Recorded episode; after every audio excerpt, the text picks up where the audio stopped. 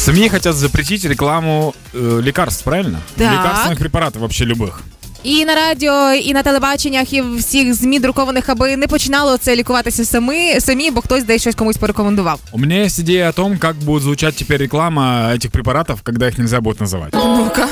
Головная боль? Терпи. Тяжесть в животе? Пройдет. Болят суставы? Ты себе накручиваешь. Ложись спать, ложись спать, и завтра все пройдет.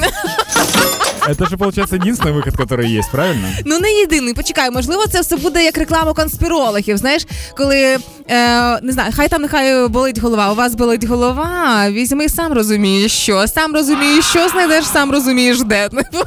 Я думаю, что теперь все бабушки, которые говорили, у кошечки поболит, у собачки поболит, а у тебя не боли, обрадуются. Потому что теперь это работает. Але ж е, ми знаємо рекламу не так е, за рахунок того, що нам ці препарати цікаві, а як за рахунок того, що часто це якісь ідіотські вірші, і ідіотські реклами. Там про жопки, Да, часто да. такі якісь штуки. І тепер ці люди будуть без роботи. Мне этого на самом деле грустно. Получается, что это плохая новость о том, что запретят рекламу, правильно? Звісно, хороша новость, тому що е, на, нарешті ось це самолікування і Google, що мені робить, якщо болить там-то, там-то, відійде на задній план. Нарешті терапевти возрадуються і нормально рекомендуватимуть ліки, а не самолікування, яке шкодить здоров'ю, Дань. Поэтому теперь можете начинать паниковать, идти в аптеку, закупаться йодом, потому что йодные сеточки это теперь топ. Це вічне. Ранкон.